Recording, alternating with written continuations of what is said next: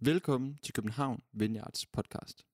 Vi er glade for, at du lytter med, og vi håber, at du vil blive inspireret, opmuntret og udfordret i din tro og dit liv, hvor du end er. God fornøjelse. Øh, glædelig sommer alle sammen. Jeg hedder Emil, og jeg er præsteintern her i kirken. Og ved I hvad? I dag er det faktisk en rimelig særlig dag. Er I godt klar over det? Ja. Nogen ved det. Hvorfor er det en særlig dag? 30 år siden vi vandt EM. Sådan. Hurra for det, ikke? Hvad hedder det? Øh, men det var faktisk ikke derfor, jeg sagde, at det var en særlig dag. Det er en særlig dag ekstra meget, fordi at Anne Ågaard, hun har fødselsdag. Så jeg synes lige, vi skal give hende en, hui. Jeg har lovet... Tillykke, Anne. Det, vi er så glade for at øh, få lov at kunne fejre dig her i dag. Og tak, fordi du giver en omgang i barn bagefter. Nej, måske man faktisk kunne give, sige tillykke til Anne ved at købe en øl til Anne i barn bagefter. Måske lige koordinere det lidt, så det ikke... Måske nogen køber sodavand. Nej. Hvad hedder det? Øhm... Nej, tillykke til Anne, og øh, endelig gå hen og synge en sang for hende efterfølgende. Men øhm, ellers, ja, så øh, har jeg glædet mig til at tale her i dag. Jeg har valgt at kalde min tale, det kommer der om lidt, men Jesus, fyld eller fundament. Om Jesus han er fyld eller fundament i vores liv. Og den tekst, som øh, jeg skal tale over i dag, det er så lidt en tricky en. Det er sådan en, øhm, jeg ikke lige selv øh, havde valgt nødvendigvis, fordi jeg synes, det er sådan lidt en svær en. Det er søndagens tekst, og øh, jeg tænkte, ej, vi giver det et skud, og ser, hvad vi kan øh, få ud af det. Og øh, jeg vil bare lige advare jer, når jeg har læst den op, hæng i, når I har hørt de ord fra Jesus, øh, som det er nogle lidt svære ord, fordi jeg tror på, at der er noget virkelig godt gemt øh, i det, som han faktisk siger der, selvom det kan være lidt svært at forstå, hvad det er, han lige mener. Det står i Lukas evangeliet, kapitel 14.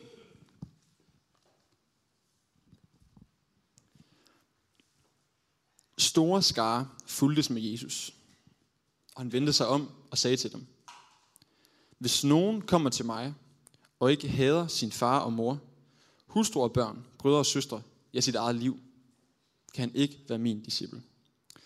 Den, der ikke bærer sit kors og går i mit spor, kan ikke være min disciple. Hvis en af jer vil bygge et tårn, sætter han sig så ikke først ned og beregner udgifterne for at se, om han har råd til at gøre det færdigt. For man ikke skal kunne se ham ligge en sokkel uden at kunne fuldføre det, så alle giver sig til at håne ham og siger, den mand begyndte at bygge, men kunne ikke fuldføre det. Eller hvilken konge vil drage i krig mod en anden konge, uden først at have sat sig ned for at overveje, om han med 10.000 mand er stærk nok til at møde ham, der kommer imod ham med 20.000. Hvis ikke, sender han udsendinge for at forhøre sig om fredsbetingelserne, mens den anden endnu er langt borte. Sådan kan ingen af jer være min disciple, uden at give afkald på sit eget. Salt er en god ting, men hvis saltet mister sin kraft, hvordan skal det da blive salt igen? Det duer hverken til jord eller gødning, man smider det væk. Den, der har øre med, at høre med, skal høre. Det er lidt en, en svær tekst, synes jeg. Det er nogle meget direkte ord, som Jesus han siger her. Han siger nogle ting, som kan være lidt svært sådan lige at forstå, hvad vi skal gøre med. Især det her med at hade mor og far. Ikke? Det er også, nogle af jer tænker, ah, Jesus, tak for at bekræfte mig i, at det er helt okay, at jeg bare er virkelig træt af mine forældre. Og det er okay med min sjæl stadigvæk.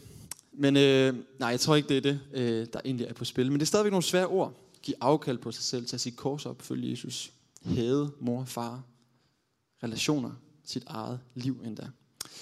Og jeg kan ikke lade være med sådan lige at tænke, når jeg, når jeg læser det der, hvordan passer det ind i det billede, jeg egentlig har af Jesus? Den Jesus, som jeg tror på er god, den Jesus, som er kærlighed, den Jesus, som giver sit liv for os. Hvordan passer det lige ind, at han siger sådan nogle ting, taler så direkte ord?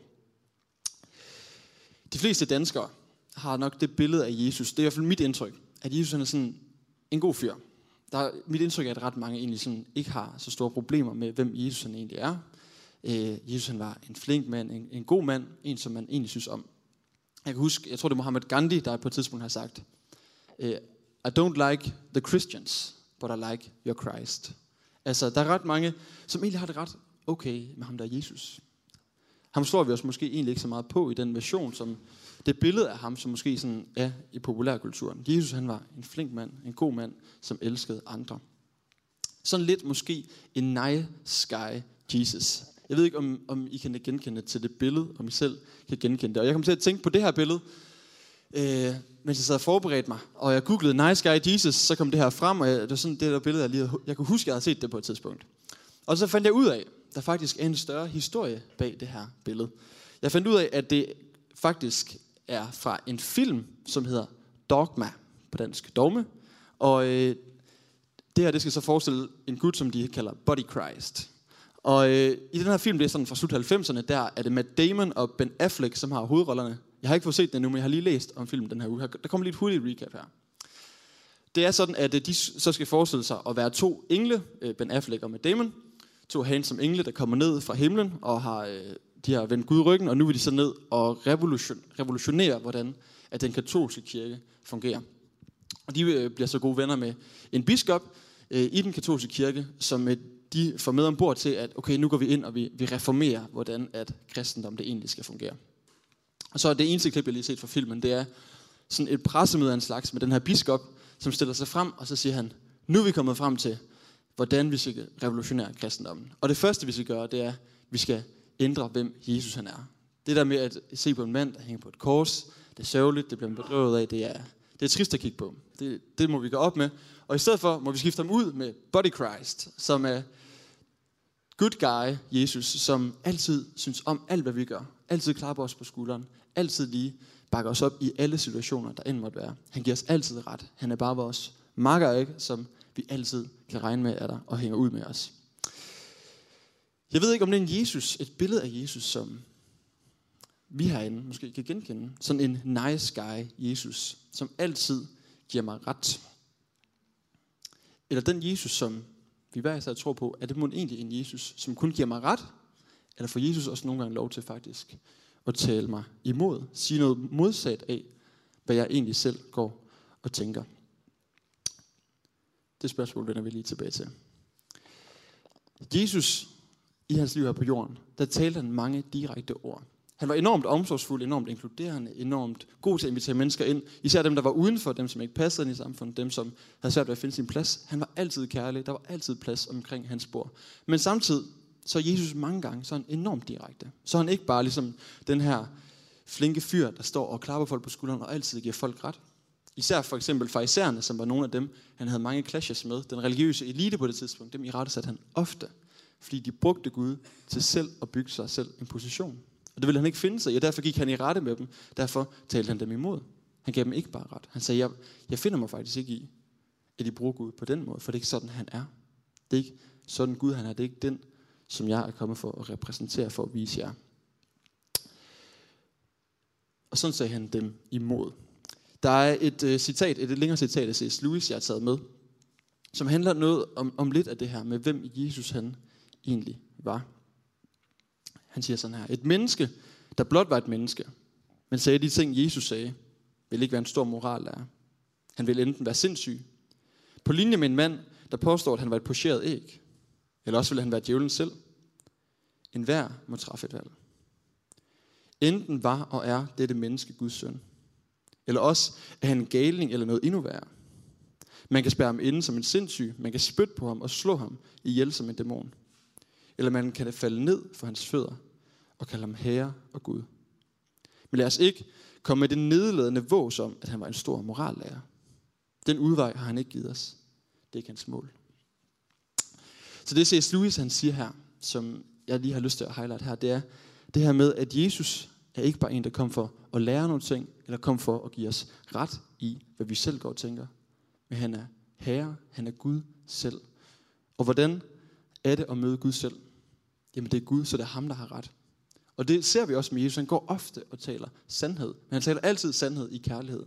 Og det vil også sige, at den Jesus, som jeg tror på, det kan ikke kun være en Jesus, der altid er enig med mig. Fordi hvis det var, at Jesus altid var enig med mig, så var det bare en Jesus, jeg har skabt i mit eget billede. Så var det den her Jesus, som altid klappede mig på skulderen og sagde, godt Emil, du har, du har bare regnet den ud. Men nogle gange, så tror jeg faktisk, at der er nogle ting, som kan være lidt svært at forstå. Og det er måske faktisk okay, fordi det netop er, at Jesus er Jesus, og det er ikke mig, der er Jesus. Det er ikke mine tanker, der er 100% sande altid. Og derfor så tror jeg at faktisk, at noget af det, vi allerede fra nu kan tage med fra i dag, det er, lad vi os modsige nogle gange af Jesus. Tør vi lade ham til sandhed til os, også selvom at det kan være svært. Sandhed i kærlighed. Ja, og Jesus han står så her, for at vende tilbage til teksten, han står så her foran en stor skare af mennesker. Og så holder han altså den her brandtale, hvor han siger nogle rimelig voldsomme ting. Han, han, flere gange i den her tale, så taler han om, hvad det vil sige at være en disciple. En disciple, det betyder egentlig bare at være en elev. På Jesu tid, der var det typisk sådan, at den måde, man var en elev, det var, at man øh, tilsluttede sig en lærermester. En lærermester, man gik rundt og fulgte efter, og så skulle man ligesom blive ligesom den her lærermester, gøre ligesom den her lærermester. Og det er det, som Jesus han taler ind i. Nu skal I høre, alle jer, der lytter. Ikke bare nogle få, ikke bare de 12, men hele menneskeskaren. Alle, som vil følge mig, som vil gå i mit fodspor, som vil være min disciple. Nu skal I høre, hvordan det er at følge mig. Men stadigvæk, hvad er det lige Jesus han mener? Hvad er det lige, der får spil? Særligt når at Jesus han begynder at tale om det her med at hade sin far og sin mor og alle andre relationer og endda sit eget liv. Hvad er det lige, øh, Jesus han mener der? På et tidspunkt til fodbold, da jeg spillede i en, øh, en klub tidligere, jeg fik ofte mange øh, forskellige gode snakke med folk, og nogle gange snakkede vi om tro, nogle gange gjorde vi ikke. Og så på et tidspunkt var der en, der kom hen til mig og sagde, en forholdet, han var sådan, han havde åbenbart læst det her bibelstykke, og jeg ved ikke, hvordan han var stødt på det, men han var sådan, Emil, hvordan kan det være, at den her Jesus, du siger, er så god? Han siger, at man skal hade andre. Og øh, jeg var ikke lige forberedt på svaret, og jeg havde, ja, jeg, jeg havde selv før læst det en gang eller to, og tænkte, det er godt nok mærkeligt, det, det springer jeg altså lige over det der. Øh, så nu har jeg et nyt forsøg på måske at få dykket lidt ned og få svaret lidt bedre, end jeg fik gjort med min holdkammerat der. Jeg tror, den første hjælp til at forstå, hvad det er, Jesus han siger her, det er ikke at kigge på det, han siger her, men kigge på alt det, han siger. Simpelthen forstå det ind i den helhed af det, som han taler om. Den Jesus, som her siger, havde din far din mor, det er også ham, der siger, du skal ære din far din mor. Og det siger han flere gange. Det er også ham, der siger, du skal elske din næste som dig selv. Du skal endda Be for dem, der forfølger dig. Du skal elske selv dine fjender. Det er den Jesus, som siger det her. Så der må være et eller andet andet, der er på spil. Det her det er den eneste gang, vi ser, at Jesus han siger, at man skal hade nogen. Så han må mene et eller andet andet, end det, der lige er på overfladen. Og det tror jeg, det er en god måde at huske på. Hvis der er et eller andet, sådan gør jeg prøver jeg selv. Hvis jeg møder noget i Bibelen, som jeg synes er svært at forstå, som jeg ikke kan få til at harmonere med alt det andet, så tror jeg det er vigtigt netop at forstå det ind i helheden. Og så give de vers, som der stemmer bedst overens, mest opmærksomhed. Så det er en måde til at hjælpe, hvad det er, Jesus han siger her. Den anden ting, det er, at jeg tror, det er en sproglig overdrivelse. De fleste kommentarer, jeg har læst der, påstår de, at Jesus han overdriver her. Det er egentlig, fordi han vil lave en pointe. Typisk, hvis man vil lave en eller anden pointe, så bruger man en sproglig overdrivelse for ligesom at gøre det helt tydeligt, hvad det er, man vil sige. Så formålet for Jesus her, det er den pointe, han gerne vil lave. En tredje ting, jeg synes, der kan hjælpe lidt med at forstå, hvad det er, han siger, det er selve det græske ord for hade, det er miså, og øh, den primære betydning, det er egentlig at hade. Så det er fint oversat. Men der ligger også en anden betydning i det ord, som kan være at hade i sammenligning med. Altså et ord, der udtrykker sådan noget komparativt. Det er at sammenligne med noget andet. Og i Gamle Testamente, i 1. Mosebog, kapitel 29, der optræder det her ord også, bare lige på hebraisk. Og der, der handler det om Jakob. Og Jakob han har så to koner, Rakel og Lea. Det er meget mærkeligt. Den skal vi heller ikke gå ind i i dag. Men han har to koner, og der står, han elskede... I den gamle oversættelse står der, Jakob havde Rakel, men øh, nej, han havde Lea, men elskede Rakel. Det var sådan, det var. Og så i nyere oversættelse, der har man oversat det med, Jakob elskede Rakel mere end Lea. Og igen, vi skal ikke gå ind i den diskussion. Men jeg tror, det er det samme, man bedst kan oversætte det med her faktisk. Vi skal elske Jesus mere end alle andre relationer. Vi skal elske ham mere end alt andet. Jesus han siger faktisk her, tror jeg, jeg vil være Rakel. Jeg vil være den, I elsker mest, mere end noget andet. Jeg mere end jeres eget liv. Og det betyder ikke, at man så skal elske andre mindre, men elske Jesus mest. Det betyder ikke, at vi skal hade andre, foragte andre. Overhovedet ikke. Det er slet ikke det, der er på spil, men vi skal elske Jesus mest. Og jeg synes faktisk på en eller anden måde, det stemmer godt overens med det dobbelte kærlighedsbud. Du skal elske Gud af hele dit hjerte, hele din sjæl, hele dit sind, hele din styrke, og så skal du elske din næste som dig selv. Det her, det er faktisk lidt det samme, Jesus han siger, bare på en anden måde. Elsk mig mest, og ud af det, så elsk alle andre. Det er stadigvæk nogle vilde ord, han siger, hele vejen igennem, om det at følge ham. Og jeg tror faktisk, ligesom det lyder vildt øh, den dag i dag at høre Jesus sige det her, så tror jeg også, at det har lyttet helt vildt på Jesu egen tid, især med den familiestruktur, som var på det tidspunkt. Dengang der var familien ligesom bare det vigtigste, det var grundstenen i samfundet. Man definerede sin identitet ud fra, hvem ens familie var. Vi ser det for eksempel med Jesus. Han er 30 år, da han træder frem, og alligevel så er han kendt som Josef, tømmerens søn. Det var familiens navn, der definerede en. Det var ens primære fællesskab, det var dem, man boede med, det var dem, man levede med. Man flyttede ikke rigtig væk fra sin familie. Og det allervigtigste, der overhovedet var, det var familiens omdømme. Du måtte for alt i verden ikke gøre noget, der kunne give din familie et blakket ry. Og det er den her kultur, Jesus han taler ind i her. Og siger han, du skal elske mig mere, end du elsker din familie. Og det tror jeg på den tid gjorde, at nogle mennesker faktisk oplevede, at deres familie, de brød med dem. Det er sjældent, vi ser det i, i vores kultur. Jeg siger ikke, det ikke kan ske i Danmark. Jeg kender bare ikke selv personligt nogen, der har oplevet decideret at blive kastet ud af en familie på grund af deres tro. Men jeg har mødt folk i andre lande, hvor man har lidt stærkere familiekultur. Jeg var på et tidspunkt i Nepal, hvor jeg mødte et, øh, et ægtepar, et uh, ungt ægtepar. I Nepal der er de uh, hinduister, hin, hinduister, ja, hvad hedder det, um, og de, hinduer, sådan der, der var den. Tak for bøjningen der. Øh, og det, der øh, har man det her kastesystem, så man deler ligesom folk ind i forskellige øh, grupper. Der tror der er syv forskellige, og så har man ligesom værdi ud fra det. Og øh, det her ægtepar, der var det sådan, at ikke nok med, at de var blevet kristne begge to, så manden her, han var fra en lavere kaste. Så øh, de to ting til sammen gjorde, at hende her kvinden, øh, hun simpelthen var blevet udstødt øh, af sin familie, fordi hun valgte at følge det, hun troede på. Og det, jeg tror, det er lidt det, Jesus han taler ind i her. Er du villig til faktisk at give slip på det trygge, på det nære, for at følge mig? Og det tror jeg også er noget af det, som vi kan tage med os her i dag, til den kultur, vi lever i. Er vi villige til at forlade de trygge mønstre? Og vil vi lade os forme og defineres efter, hvem Jesus han siger, vi er. Ham, som siger, at vi er Guds børn. Det vil altså sige, at Jesus han her siger, jeres identitet, den måde, I definerer jer selv på, det afhænger ikke af nogen som helst andre relationer, end hvem jeg siger, jer. Og hvem siger Jesus, vi er? Han siger, vi er hans børn. Vi er elsket. Han elsker os så højt, at vi er hans børn. Det, vi er ikke bare vores forældres børn. Vi er ikke bare den, som er i et forhold med den her person, eller ikke i et forhold med nogen, eller vi er den, som har de her venner, eller ikke de her venner. Det er ikke det, der er det sandeste at sige om os. Det er ikke det, som skal defineres. Så derfor så tror jeg faktisk, der er en frihed i det, som Jesus siger her. En frihed til at lade ham definere os. Noget, som står fast, at vi kan være Guds børn. Og samtidig, endnu en ting, jeg tror, Jesus han ønsker at sige med det, det her, det er, at han er ikke bare fyldt i tilværelsen. Han er ikke bare sådan et add-on, vi sådan lige tilføjer til vores liv senere hen, når det hele det kører. Når familielivet det kører. Når alting det bare kører på skinner, så får vi lige lidt 10% Jesus her, eller 20% Jesus her, når, når jeg har fået styr på det hele. Han vil ikke bare være fyldt. Jesus han vil ikke bare være et eller andet redskab. Noget, som vi bruger til at opnå noget. Jeg tror godt, man kan sige, at Jesus han her vil, vil pege på, at vi ikke bare skal komme til ham, fordi vi kan bruge ham til at få lidt mere mening i livet. Fordi at han er lige lidt mere relevant end så meget andet.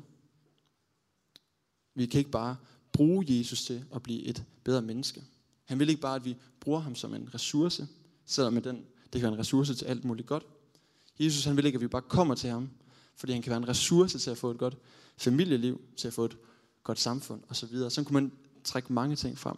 Jesus vil ikke bare være fyld, han vil være fundament. Og alle de ting, jeg lige har nævnt her, det er gode ting, og det er ting, som jeg tror, Jesus han giver. Men han siger til os, kom til mig, fordi jeg er god. Kom til mig og lad mig være fundament i dit liv. Og det tror jeg faktisk selv er meget bedre. Meget bedre end bare at have Jesus som fyld, men at have ham som fundament. Lad det være ham, som definerer vores liv. Og så måske faktisk der opleve alt det gode, som han gør i os. Hvor meget han arbejder i os. Hvor meget han gør igennem vores liv. Ja, her hen mod slutningen af talen, der har jeg lige lyst til at fremhæve tre ting med det at følge Jesus. At følge Jesus er frihed. At følge Jesus er, det har en omkostning. Og at følge Jesus, det har et løfte. Det første, det her med frihed. Det er stadigvæk den, jeg har det sværest med, når jeg lige læser dagens tekst her. For hvor er det lige den gode nyhed af hende? I at tage sit kors op og give afkald på sig selv. Og elske Jesus meget mere end noget som helst andet. Er det virkelig frihed? Er det virkelig så godt? Er det virkelig værd at sige, at det skal være fundamentet i mit liv? Er det virkelig der, hvor glæden den er? Det er noget, jeg selv har tænkt meget over øh, frem til i dag. Og jeg har bare, jeg tror, jeg er kommet frem til, at jeg er nødt til bare at tro på. Jeg er nødt til at tro på, at det bedste er at høre Jesus til. Der er en frihed forbundet med det at være bundet til Jesus. Det er frihed at være bundet til Jesus, for han er en god herre. Og det er bedre for mig, ved jeg, at Jesus er her i mit liv, end at jeg selv er det. Der er en større glæde, der er en dybere glæde i at have ham som herre, og have ham som fundamentet i mit liv. Der er en frihed der, i at være elsket af ham, som har givet sit liv for mig. Elsket som ingen, ingen andre. Der findes ikke en kærlighed som Jesu kærlighed. Samtidig så er Jesu, øh, det her med at følge Jesus, det, som jeg også nævnte lidt før, det er en frihed fra øh, at være defineret af noget andet. Defineret af andre relationer, men en frihed i at være defineret af, hvem han siger, vi er. Så er det samtidig en frihed, en frihed til at leve for mere end sig selv. Det bedste i livet er ikke nødvendigvis bare at leve for mit eget mål, følge mine drømme, men måske faktisk at følge det, som Gud han vil. Men det kommer også nogle gange med en omkostning. Det er ikke altid nemt at tjene andre. Og Jesus han bruger selv det her ord, tag korset op og følg mig. Hvad er det lige, han mener med det? Jesus selv, han tog korset op for at give sit liv til andre. Og jeg tror, det er lidt det samme, han vil sige med den her metafor, det her billede. Vær villig til og give dit eget liv for andre. Vær villig til faktisk at give slip på, at det hele skal handle om mig selv og om mit eget projekt, selvom det kan være så fristende, selvom at det er så nemt på en eller anden måde. Så prøv at elske, også selvom det har en omkostning. Det synes jeg selv kan være svært at tage ind. Svært faktisk at leve op til den standard. Virkelig at være villig til at betale en pris for at elske andre. Ikke, ikke kun når det er nemt, men faktisk også nogle gange, når det koster noget. Og her der kommer Jesus så med et billede. Han fortæller et billede på den vise mand. Den vise mand her, han skal til at bygge et tårn. Og inden han skal bygge sit tårn, så sætter han sig ned, og så regner han på, om han har, hvad det skal til for at bygge det her tårn.